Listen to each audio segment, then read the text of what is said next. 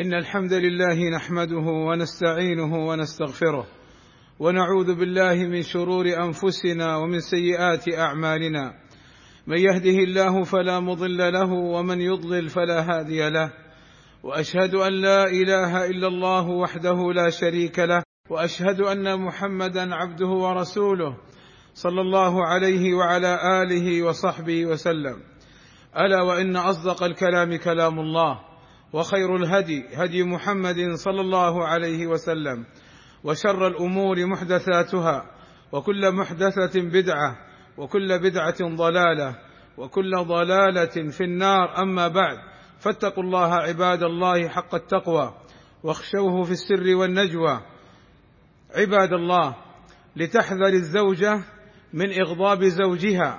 قال صلى الله عليه وسلم: إذا دعا الرجل امرأته إلى فراشه فلم تأته فبات غضبان عليها لعنتها الملائكة حتى تصبح، وفي رواية حتى ترجع، وفي أخرى حتى يرضى عنها. وللأسف فإن بعض الزوجات تمنع زوجها حقه من الفراش حتى يفعل لها كذا أو يشتري لها كذا، فإذا لم يفعل لها ما تريد لم تمكنه من نفسها واعتذرت بأعذار واهية وليس لها ذلك. فلو كانت على ظهر بعير وأرادها زوجها ليس لها أن تمتنع. قال صلى الله عليه وسلم: والذي نفسي بيده لا تؤدي المرأة حق ربها حتى تؤدي حق زوجها ولو سألها نفسها وهي على قتب، أي على ظهر بعير، لم تمنعه من نفسها.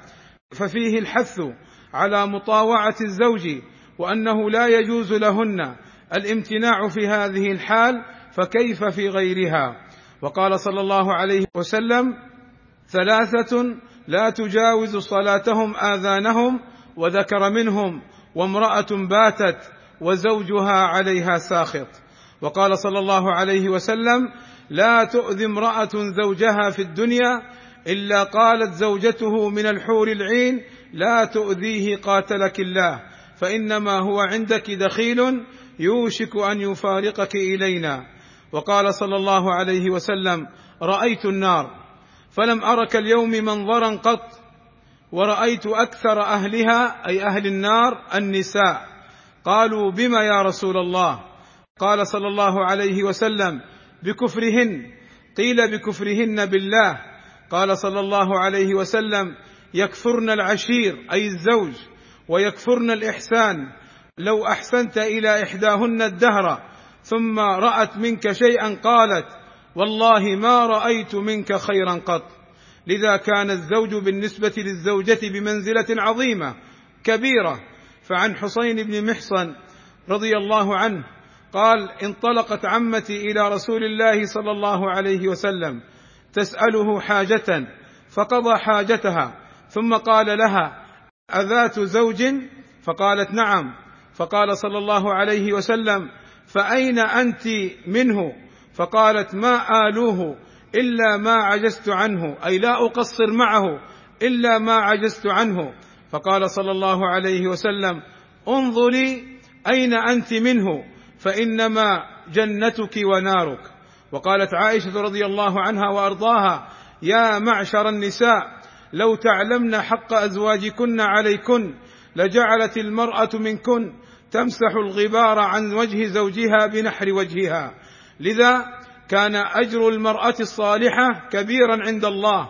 قال صلى الله عليه وسلم: إذا صلت المرأة خمسها وصامت شهرها وحصنت فرجها وأطاعت بعلها، أي زوجها، دخلت من أي أبواب الجنة شاءت.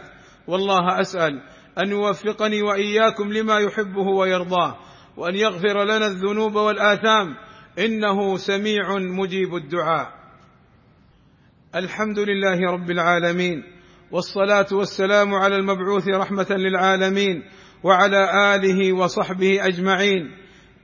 بشر النبي صلى الله عليه وسلم الزوجة الودود المتحببة إلى زوجها بفعل ما يرضيه ويعجبه، الولود، التي ترضي زوجها إذا غضب بأنها من أهل الجنة.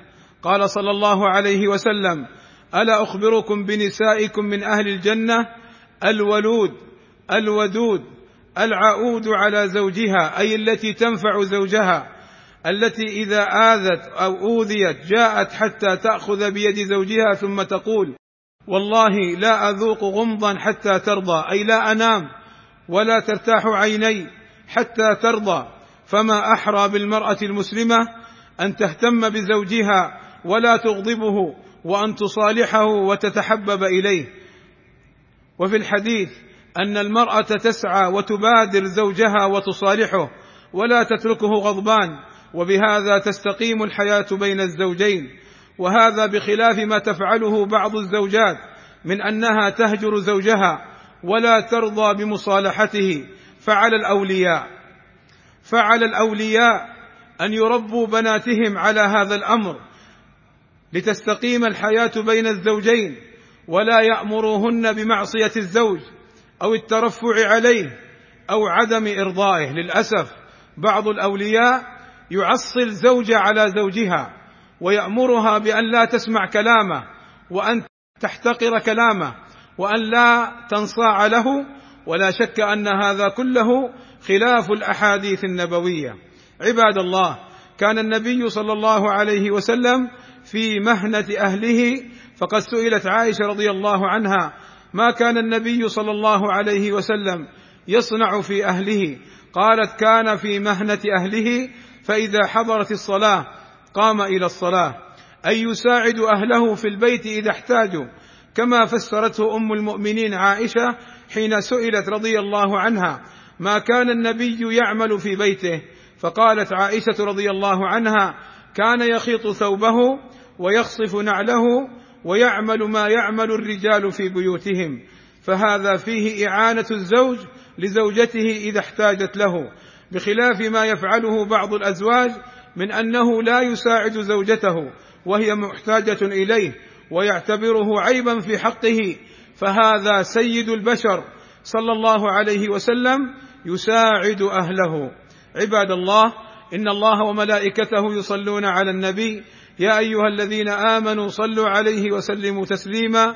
اللهم صل على محمد وأزواجه وذريته كما صليت على آل إبراهيم، وبارك على محمد وأزواجه وذريته كما باركت على آل إبراهيم إنك حميد مجيد.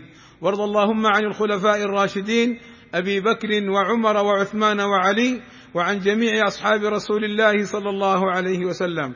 اللهم آتنا في الدنيا حسنة وفي الآخرة حسنة وقنا عذاب النار. اللهم فرج همومنا واكشف كروبنا ويسر أمورنا. اللهم اغفر للمسلمين والمسلمات والمؤمنين والمؤمنات الأحياء منهم والأموات. اللهم وفق ولي أمرنا الملك سلمان بن عبد العزيز لما تحبه وترضاه، وأصلح اللهم به العباد والبلاد، واحفظه اللهم من كل سوء، ووفق اللهم ولي عهده الأمير محمد بن سلمان إلى كل خير، واحفظه من كل سوء.